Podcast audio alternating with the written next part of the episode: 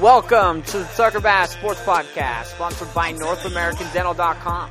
North American Dental offers membership-based dental plans that feature amazing discounts for dental care services from participating providers nationwide. With just one affordable annual or monthly membership fee, you'll have access to discounted services, including dental care, vision, hearing, and prescription plans. Go to NorthAmericanDental.com for more information. Thank you for joining the show today, ladies and gentlemen. I'm going to be talking some college football in state, BYU, Utah, both of them getting a win.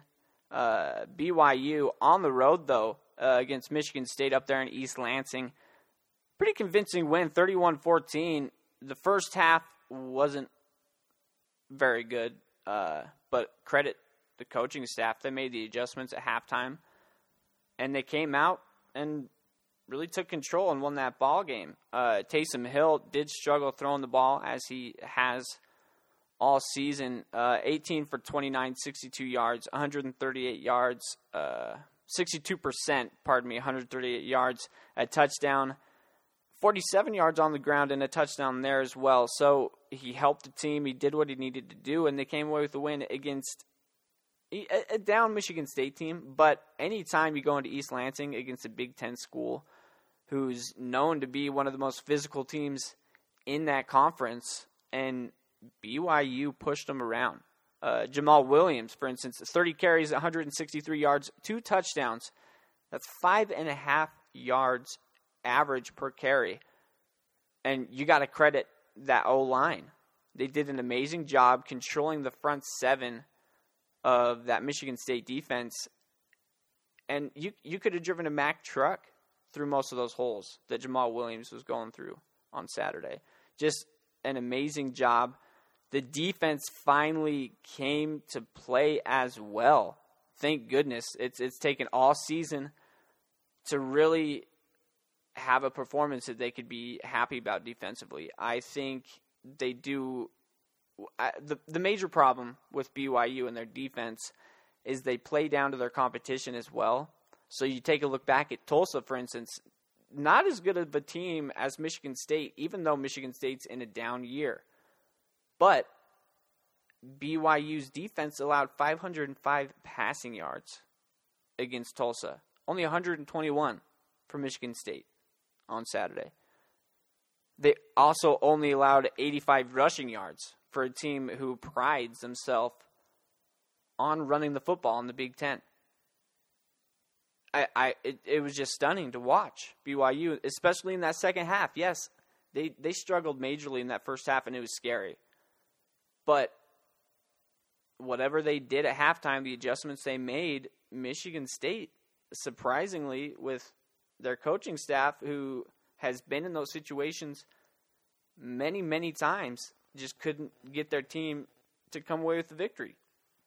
Just amazing for BYU. Uh, and Taysom Hill, I think, is still struggling a lot, but you got to credit the guy for coming out. He's still injured. Apparently, his foot isn't hundred percent. Uh, but he goes out there and puts everything into the game that he has, and so you got to credit that. However, I think still to this day, Mangum should be the starting QB for the Cougars. And I just want to throw out some stats. I, and again, I'm not trying to, you know, push Taysom out or say that he's not a good player because I still think he should be starting on offense. It should just be in the slot. Um, and it's due to these numbers. If you look at Taysom Hill on anything third and six and more, he's only throwing the ball for 40%. That's it's not very impressive. 40% on third and long. So BYU is struggling when they throw the football.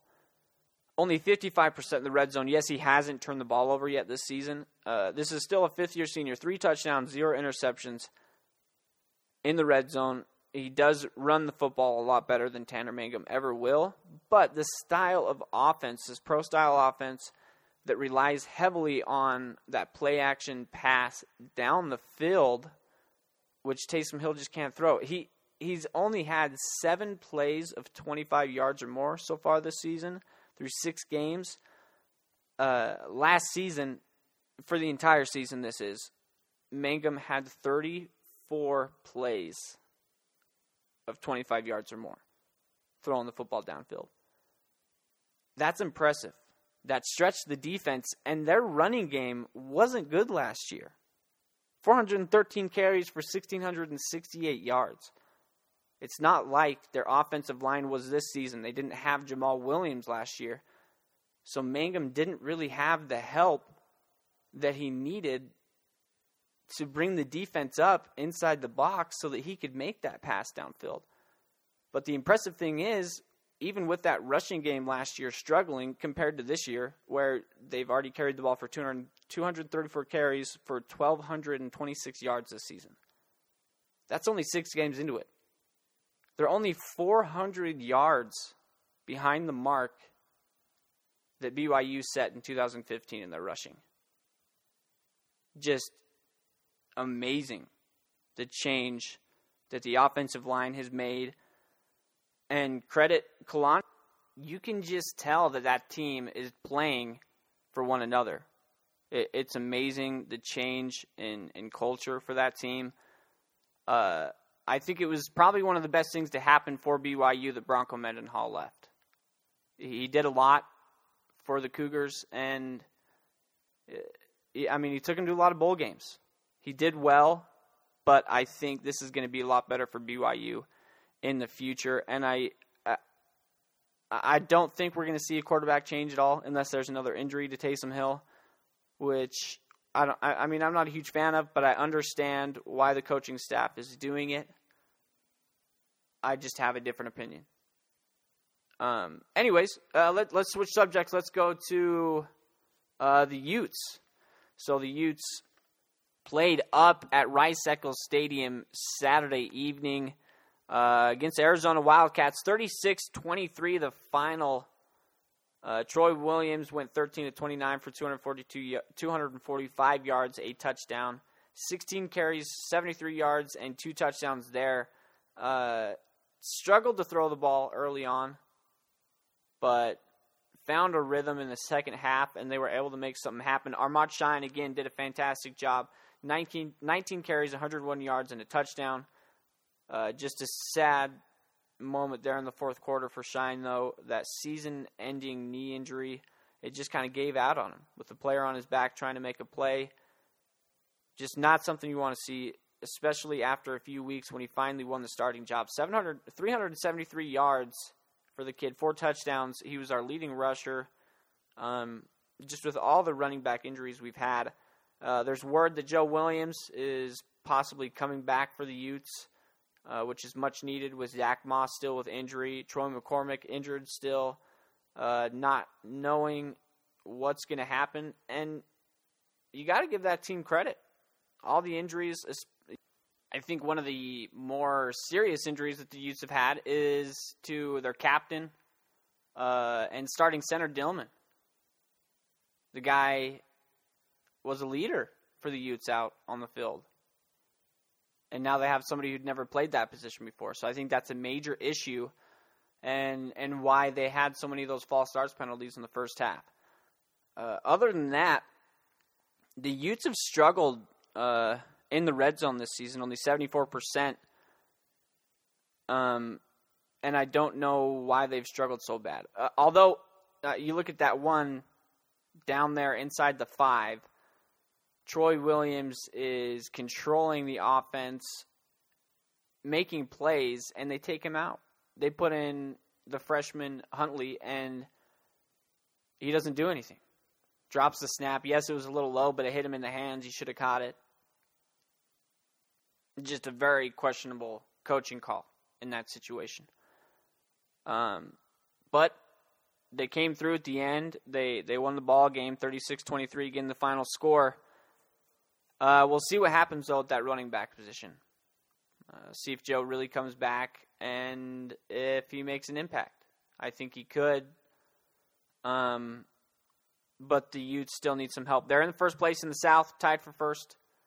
So we'll see what happens. They have a chance uh, making the Pac 12 championship. And if enough teams lose across the country, maybe even being talked about uh, for that playoff position. But they got to win out.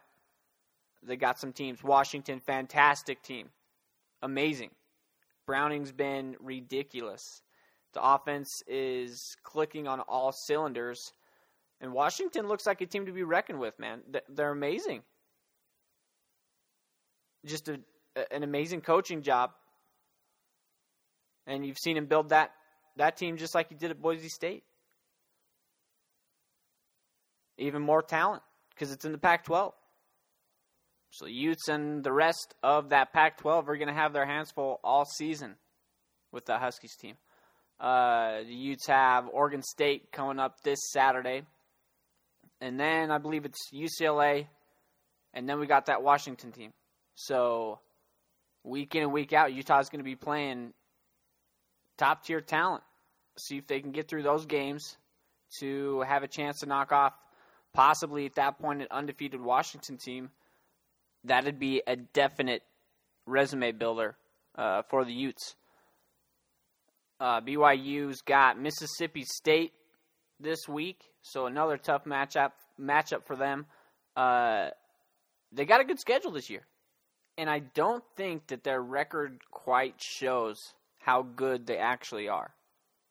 I think there's games they should have won, maybe due to some coaching inexperience and some bad decisions by some players. Ball security was an issue in quite a few games. They've they've cleaned that up the last few weeks, and that's why they've got two games in a row that they've won. We'll see if they can get a third one against uh, Mississippi State.